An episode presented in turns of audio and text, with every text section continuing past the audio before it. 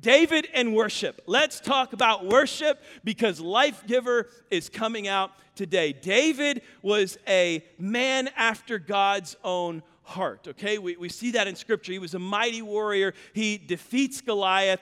He was appointed by Samuel to be the king. No, he was a noble king, and then he failed. He, he, had a, he had an affair, and he became from king to sinful adulterer, and then he comes back and he's honored at the end of his life for turning things around and worshiping the Lord. Uh, David's life is characterized by worship.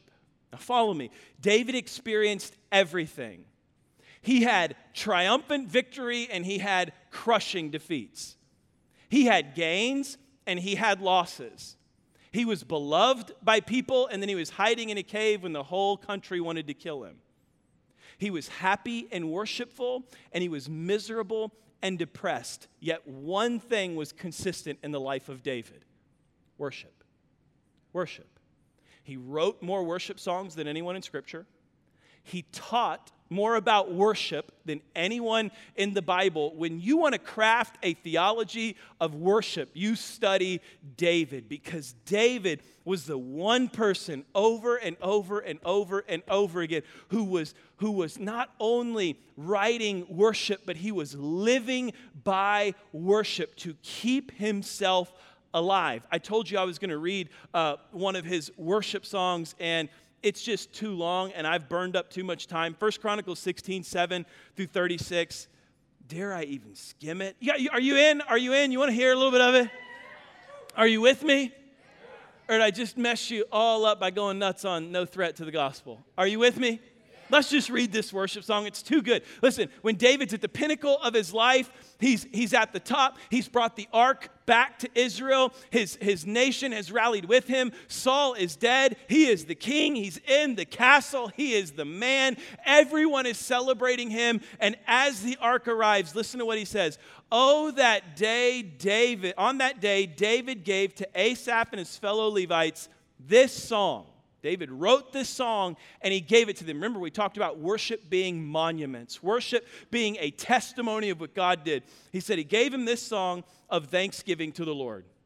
Put yourself in these shoes. You have fought battle after battle. We've done all the seasons of the journey of the nation of Israel up to this point where you've finally risen to prominence again. And what does he say? Give thanks to the Lord and proclaim his greatness. No threats to him.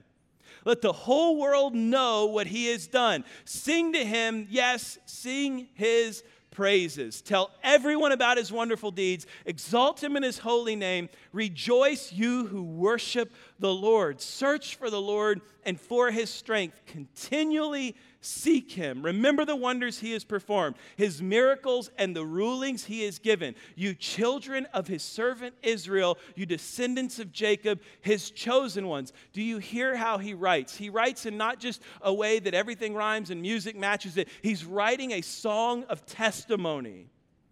He is the Lord our God, his justice is seen throughout the land. Remember his covenant forever. The commitment he made to a thousand generations. This is the covenant he made with Abraham and the oath he swore to Isaac. He confirmed it to Jacob as a decree and to the people of Israel as a never ending covenant. I will give you the land of Canaan as your special possession. He said this when you were few in number a tiny group of strangers in Canaan. They wandered from nation to nation, from one kingdom to another, yet he did not let anyone oppose them. He warned, do you see that? No threat. He can decide who opposes you and who doesn't. He didn't let anyone oppose them. He warned kings on their behalf do not touch my chosen people and do not hurt my prophets. Let the whole earth sing to the Lord. Each day proclaim the good news that he saves. What do we have? We have good news that He saves. Are you thankful that we have good news that God saves? You've come in here lost today, He saves.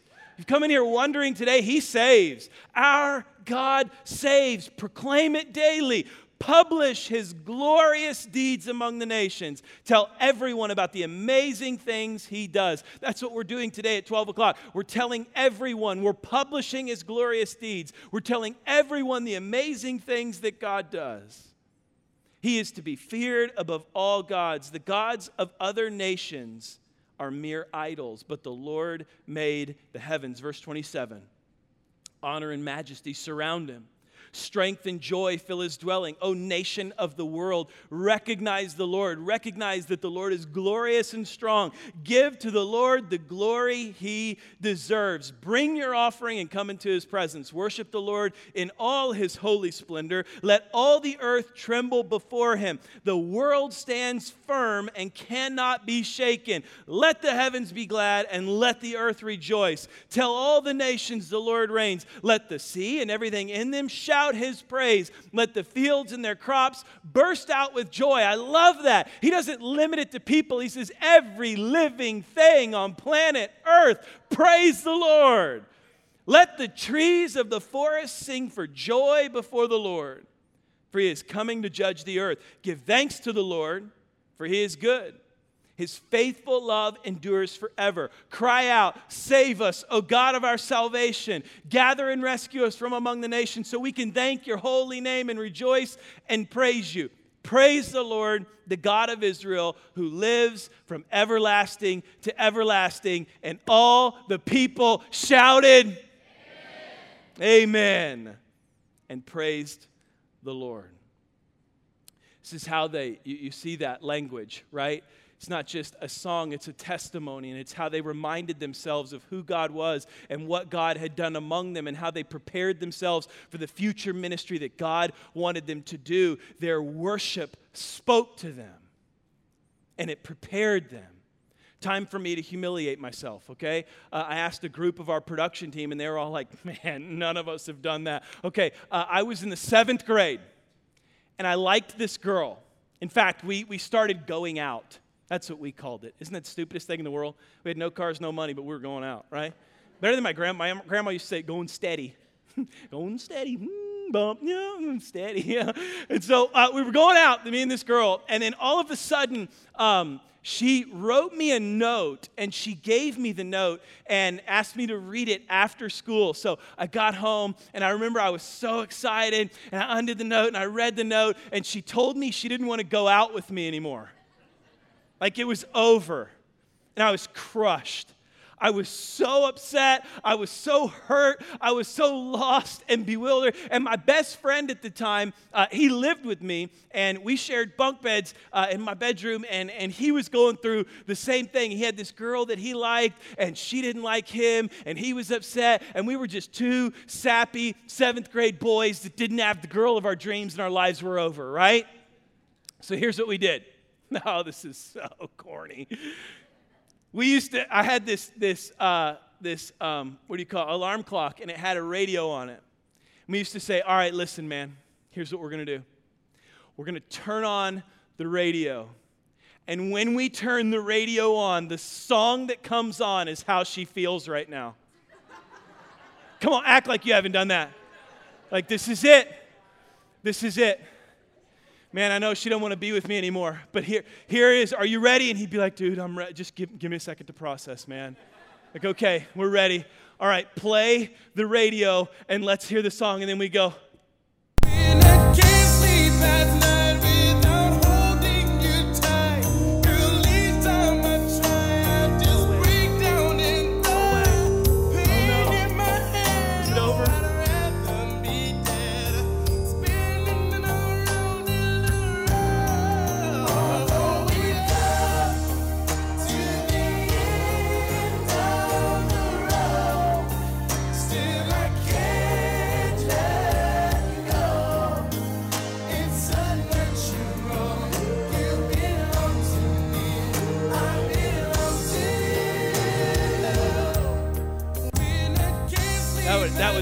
it. So that happens in what? It's over, right? You press play, you're wondering what she's thinking. Boyz II Men hits. It's finished, man. It's like, dang it! So here's what we would do we'd be like, okay, something was wrong. We were early there. We were early. It's not that one, it's the next one. What does the next one say? But if you can find a reason to stay,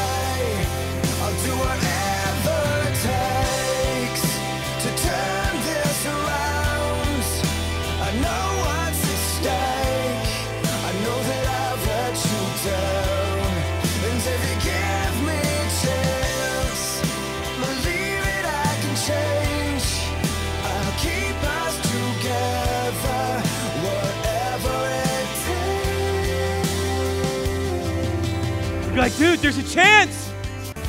There's a chance. We'd roll into school and be like, I know it may be over, but if you give me a chance, believe it, I can change. Like we would, we had it, man. We were ready. And, and what, it was so cheesy. But what did we do? We allowed music to speak to our emotions. We allowed music to speak to our. Act like when you got dumped, you didn't have Taylor Swift on repeat. Act like it. You're lying if you say you didn't. But what do we, what do we do? We allow music to speak to us, and that is exactly, hear me, don't miss the point. That's exactly what we do with worship. We allow worship to speak to us and to speak through us. What was the whole message of David? He's saying, listen, allow this to speak to your soul. You're feeling down, allow this to speak to your soul. You're feeling hurt, allow it to speak to your soul. Let the worship speak to your soul. Soul, and it speaks in three ways. And in 10 minutes, I'm going to give you all three. It speaks to you in a heart expression. It speaks to you and it speaks through you. We're talking about worship right now. We're building a theology of worship. How does it speak to me and how does it speak through me? Number one, it speaks through a heart expression. Number two, it speaks through a physical expression. And number three, it speaks through a spirit expression. Put another way, and this may sound familiar, the heart is often translated mind, they, they go one and the same, is mind, body, spirit.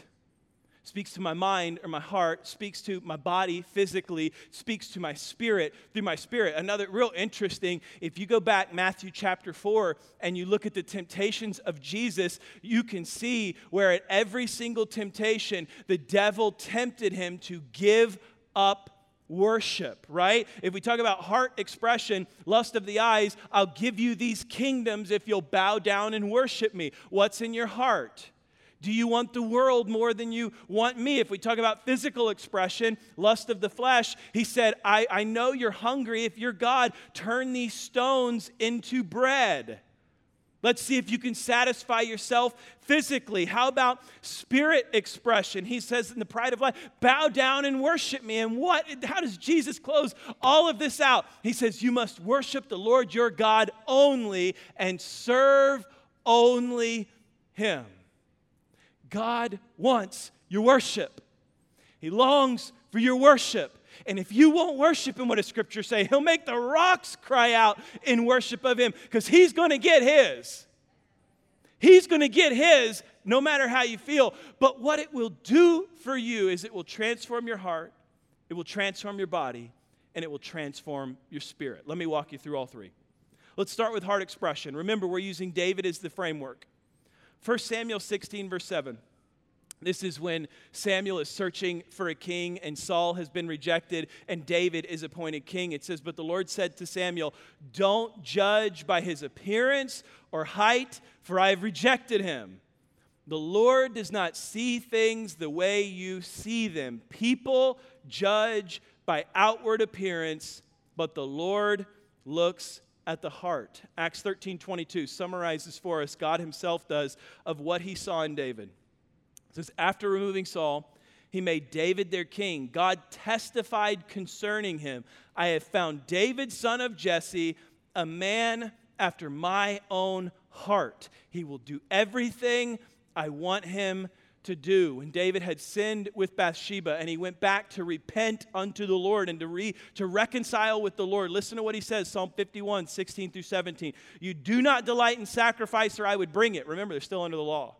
Yet, what's more important than the law at that time is still more important than the law today. He says, You do not delight in sacrifice, or I would bring it. You do not take pleasure in burnt offerings. My sacrifice, O God, is a broken spirit, a broken and contrite heart, you, God, will not despise. Another, he's saying a broken heart is ready to worship a heart that breaks over sin, a heart that breaks over temptation, a heart that breaks over these things is a heart that's ready to worship. Listen to Psalm 44. It's within the context of the heart. David gives us his perspective on the heart of worship. Psalm 44, verse 8. He lets us know what they're doing. It says, Oh God, we give glory to you all day long and constantly praise your name. Okay, we get it. Psalm 44 8, what are they doing? They're giving glory to God all day long and they're constantly worshiping Him. Yet, what happens if you run through the rest of it? He tells you things are going miserably. So, God, we're worshiping you constantly, we're constantly lifting up your name. And now everyone wants to kill me. I'm hiding in caves. I'm not in the sanctuary. I'm not in the, in the castle. My life is a disaster. Yet I'm worshiping you. And look at Psalm 44 17. He says, All this has happened, the mess that I was just describing to you, though we have not forgotten you. We have not violated your covenant. Our hearts have not deserted you.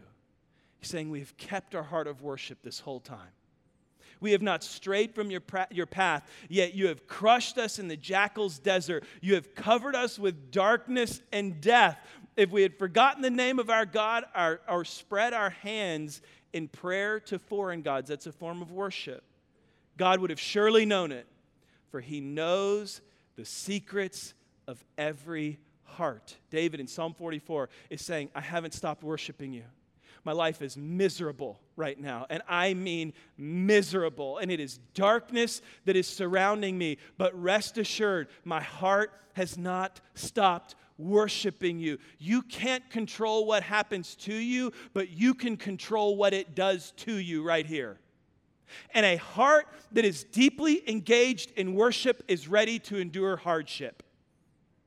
A heart that is deeply engaged in worship is prepared and ready to endure hardship. Let me illustrate it for you. Uh, in Kansas City, where I grew up, they downtown Kansas City, they would take these uh, giant abandoned buildings, these like 30 and 40 story buildings, they would turn them into haunted houses. Okay? They had like the edge of hell, the beast, and all of these, these crazy things. And I mean, they were terrifying. You would get lost in these things for up to two hours. There were mazes, there were clowns, there were chainsaws. They had one that had like snakes in glass cases on the floor, and you had to walk over the snake. I mean, it was terrifying what they were. And I hated them, but my friends always liked to go to them. So we would always go and I'd just be, you know, let the girls go first. And it was just, it was, it was horrible, right? It was terrible for me until one of our friends, his older brother Calvin, started working for him. And we were talking to him. We were like, man, how do you guys do it? Like, how does this all work? And he said something that we, we all, it just changed the whole thing for us. He said, here's what you need to know. Our job is to scare you to death. And our one rule is we can't touch you. He said, That's assault. we cannot touch you against your will.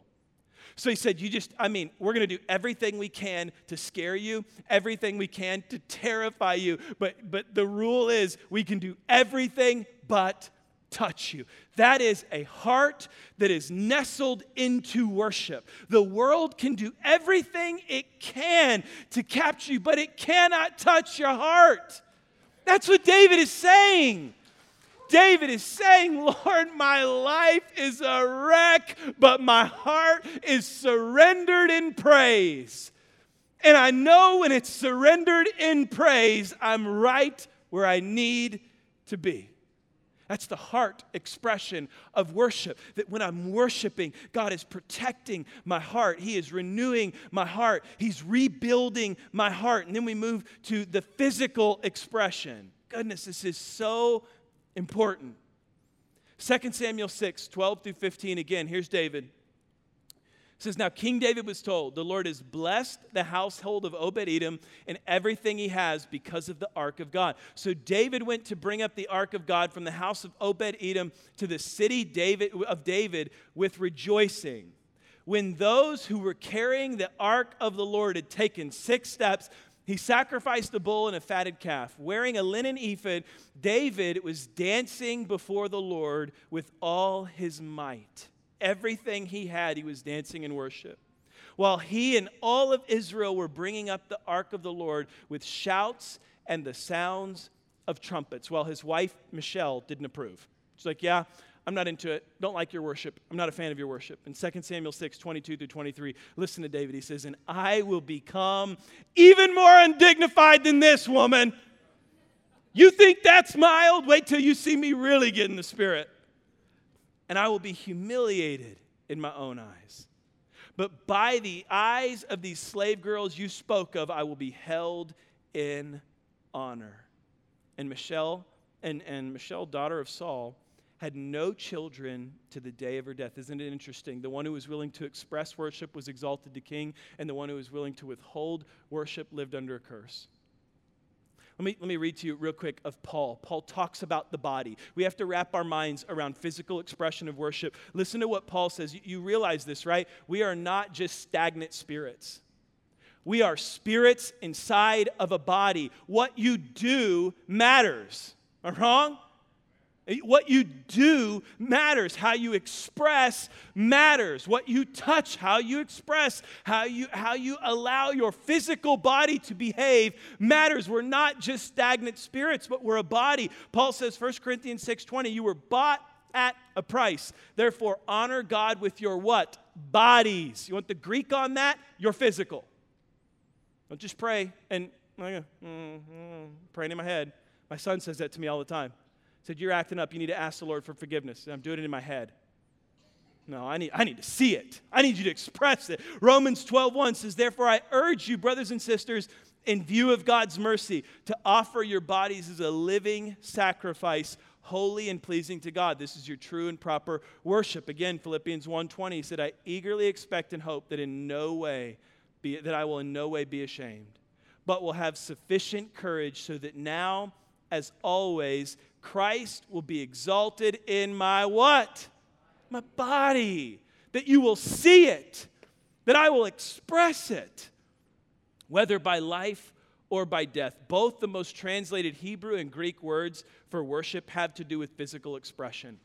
Why did Mordecai almost get killed? Because he would not worship Haman. What was the signal of worship? It's right here. What does Anna want me to do every time I enter the home? This right here, right? Like there was, there was a physical element to express your worship. When a king entered a room, you bowed in worship. When Jesus enters a room, you worship. And we should see something of physical expression with it. Oh my goodness. Okay, I have got an absolute ton of verses for what. Okay, I'll, just read them. We're just, you know what? We're talking about worship. Might as well. Let me give you some examples from Scripture of what physical expression meant in worship. I want you to pay attention if you are an expressive worshiper, and I want you to pay attention if there's a hesitancy for you to express your worship for God. You look around this place and you're kind of like, mm, not me, not mine, not my cup of tea. Let the young ones have their fun. Let me read. Lifting hands was a praise. We know that. Psalm 63 4. David says, I will praise you as long as I live, and in your name I will what? Lift up my hands. Lifting hands caused a response from God. Exodus 9, 29 through 30. All right, Moses replied, As soon as I leave the city, I will lift my hands and pray to the Lord. Then the thunder and hail will stop, and you will know that the earth belongs to the Lord. It was symbolic of submission. 1 Timothy 2 8 in every place of worship. Gosh, I love this. I want men to pray with holy hands lifted up to God, free from anger and controversy. It was a response to God. Nehemiah 8 6. Ezra praised the Lord, the great God, and all the people lifted their hands and responded, Amen and Amen. It was also a posture of mourning. This is good. It's not always, man, God's great, God's good, this is wonderful. Sometimes it's, I need your help. I need your help right now. Help me right now. Meet me right now. Psalm 88 9. My eyes are blinded by my tears. Each day I beg for your help, O God. I lift my hands to you for mercy. It was a blessing to God. Psalm 134 2 says, Lift up your hands to the holy place and bless the Lord. It was a sign of being under God's care. I love this one. Psalm 95, 6 through 7. Come, let us bow down and worship. Let us kneel before the Lord our Maker, for he is our God, and we are the people of his pasture, the flock under his care. Two things really quick. First, if you are thinking to yourself, that expressing worship is feminine, it's for the artsy fartsy guys, and it's not for me, it's for all the beta boys, and I'm a tough guy and everything else. Let, let me tell you something. The baddest dude walking the face of the planet in the Old Testament during this era was David. You remember the song, right? David killed his, Saul killed his thousands, David killed his tens of thousands. David was a savage. David was a man amongst boys. David killed Goliath. David was the only one in an entire army of men willing to say, I don't need armor and I don't need a sword, and I'm taking this cat's head off because I am of the Lord. And yet, who is the first one to talk about expressing worship to the Lord? David. What does that mean? That means strong men know how to worship. Strong men know where their strength comes from. You, you know where your strength comes from. It's not, oh, I got this figured out. It's, Lord, help me. Lord, strengthen me. Lord, I'm in the posture of submission before you. Lord, meet me here. It's also training your flesh.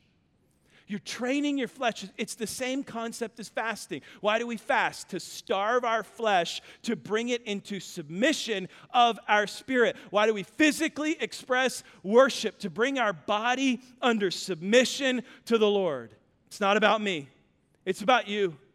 It's not all about me, it's about you. And I will express my worship to you, and I'll become even more undignified than this when I worship you. I'll be a man and worship you. I'll be a woman and worship you. I will meet the call and worship the Lord, and I will express it with my physical body. I, was, I did a wedding one time for a couple who their first kiss was on their wedding day. right? No, they weren't Amish. Yes, one of them was homeschooled. Beside the point, right? okay, and and I'm telling you, the whole place was packed.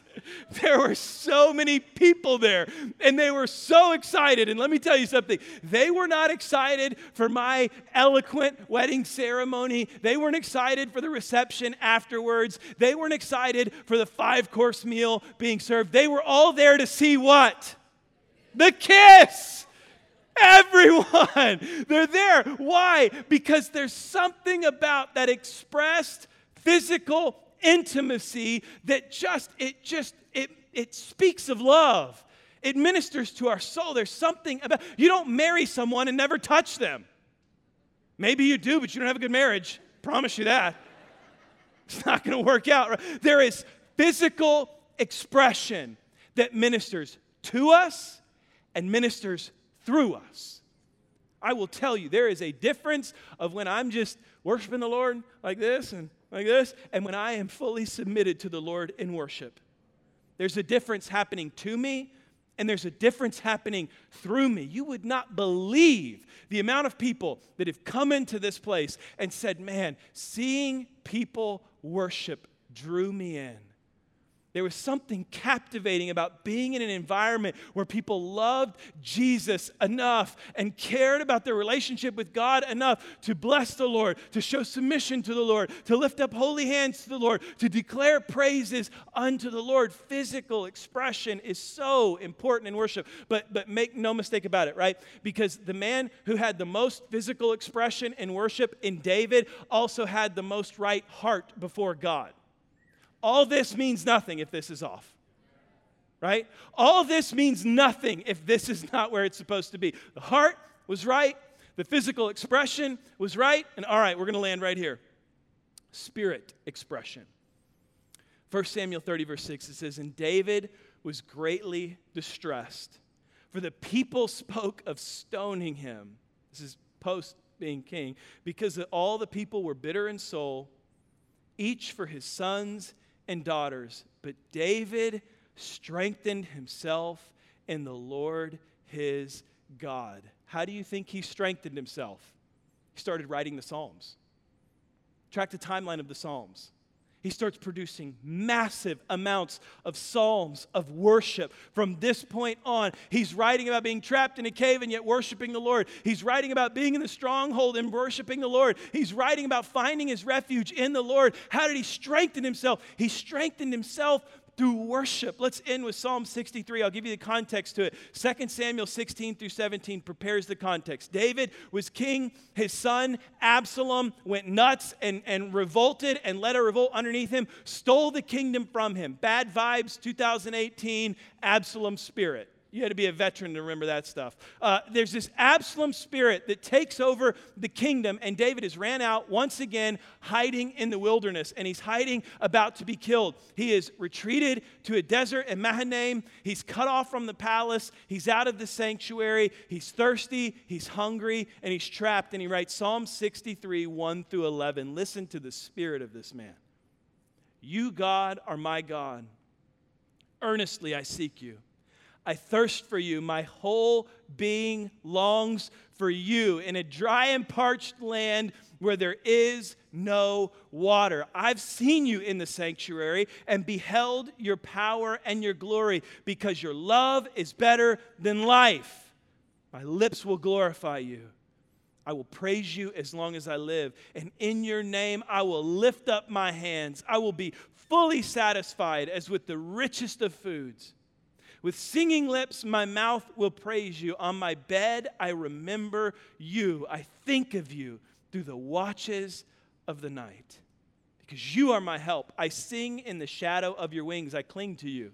Your right hand upholds me. Those who want to kill me will be destroyed. There's no threat to what God wants to do. They will go down to the depths of the earth. They will be given over to the sword and become food for jackals. But the king will rejoice in God. I love it. He says, I may not be in the palace, but I'm still a king in your sight. I'm the one you've called, I'm the one you've anointed, I'm the one you've brought to leadership. And they may have ran me out, but they can't stop what you're doing. All who swear by God will glory in him with the mouth of liars will be silenced. There is a spirit that comes alive in worship. The uh, 2021 Super Bowl featured the Kansas City Chiefs. One, one fan who's a little ashamed because we're having a rough season right now, but stay strong, brother. They're going to come back. And the Tampa Bay Buccaneers. Who, in, who on earth is a Bucks fan in here anyway? Thank you. you. You notice there was one team missing, right? Everyone who likes to text me and tell me about how terrible the Chiefs are doing. I haven't heard of the Texans recently either, right? Um, so, anyway, moving on. No bitterness here. We've been destroying y'all in the playoffs. So, uh, the Chiefs and the Buccaneers were in the Super Bowl. And we had, Anna and I knew somebody who had tickets. She, uh, she was part of the personnel or was dating someone who was on the personnel of the Chiefs. And, and here's what they did they had 25,000 tickets and 30,000 cardboard cutouts inside of the stadium. So they had more cardboard cutouts than actual people. In fact, guys, you got that picture? Throw it up there. Okay, so this is this is you can't even it's like where's Waldo? Where are the real people at, right? Like you can't even figure out where the real people are. But this is there were 30,000 cutouts and 25,000 people and when you would watch it on TV, they had sound effects simulating a crowd to make it sound like the place was on fire. In fact, there were people going nuts of like, I can hear how many people are in there. That's a COVID super spreader. No, it's just sound effects from the NFL. They're just literally making it up. And Anna's friend would post on her story, and we would be watching the same game. And on the game, it was like, ah, yeah, something great happened. And inside the stadium, it was silent. It was literally lifeless. Benjamin Hoffman, he's the senior editor of sports for the New York Times. He wrote an article entitled The Crowd, the Quiet, and the Cutouts A Strange Year at the Super Bowl. And in it, he describes walking into the stadium when the game was about to start. And he said the eerie silence of it was something he, he's covered nine Super Bowls up until this point. He said he could not wrap his mind around it. And then he said you would look around and you would see all of these cutouts, and there were still 25,000 people there. But he said there was something so eerily. In fact, here's what he said He said the Super Bowl happened, but the energy and spirit of the day was gone. The game happened, but the Spirit wasn't there. When we talk about going through life, And we talk about whether or not we worship or we don't. When we are worshiping, we are bringing our spirit to life. And a life lived without worship is a stadium full of cardboard cutouts. You can see it on the outside, but it's not right here. But when we start worshiping and we start praising the Lord and our heart is right before Him and we will physically express our worship and we will build our spirit up in worship, all of the sudden God begins to move in us in a way that is truly unexplainable. Not everything from God has to be explained, right? He didn't write a book, He sent His Son. Didn't write a textbook to read. He sent his son to live and breathe and worship and walk the face of the earth and die for us. And when we understand how worship works within us, it will work to us and it will come through us to strengthen us in a place of victory in the Lord.